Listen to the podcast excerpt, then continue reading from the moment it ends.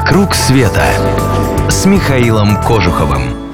Праздничные традиции. Сегодня я расскажу вам о Дне Победы.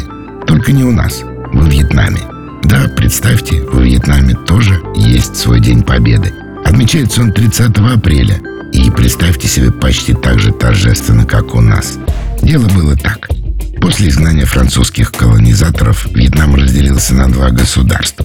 На севере начали строить коммунизм, а на юге наоборот.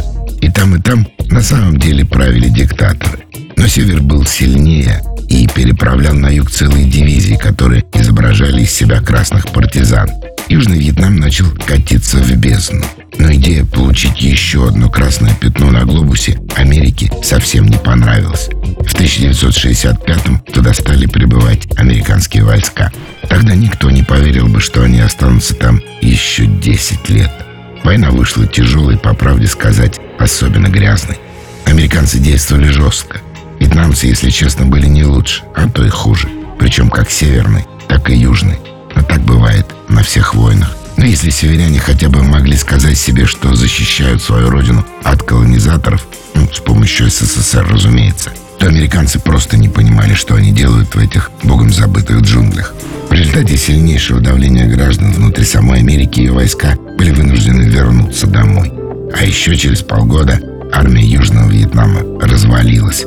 И 30 апреля 1975 северяне взяли столицу южан – Сайгон. Именно этот день отмечается во Вьетнаме как День Победы.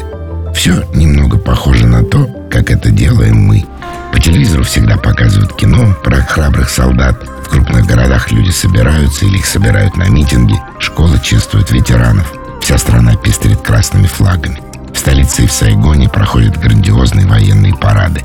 Далеко не все вьетнамцы радуются этому дню одинаково. Многие помнят, например, что освободители с севера первым делом устроили в Сайгоне кровавые репрессии, да и никакого счастья трудящихся не принесли. Но все-таки, наверное, нет ни одного вьетнамца, почувствовал в этот день прилив гордости за свою небольшую страну, которая умудрилась одержать победу в войне самой могущественной державой современного мира. Вьетнам теперь среди лидеров любимых россиянами туристических направлений. Поехать туда я вас не приглашаю. Но у меня, как всегда, есть предложение не менее соблазнительное. Подписывайтесь на новости на сайте www.mk и вы первыми узнаете о самых наших лучших маршрутах.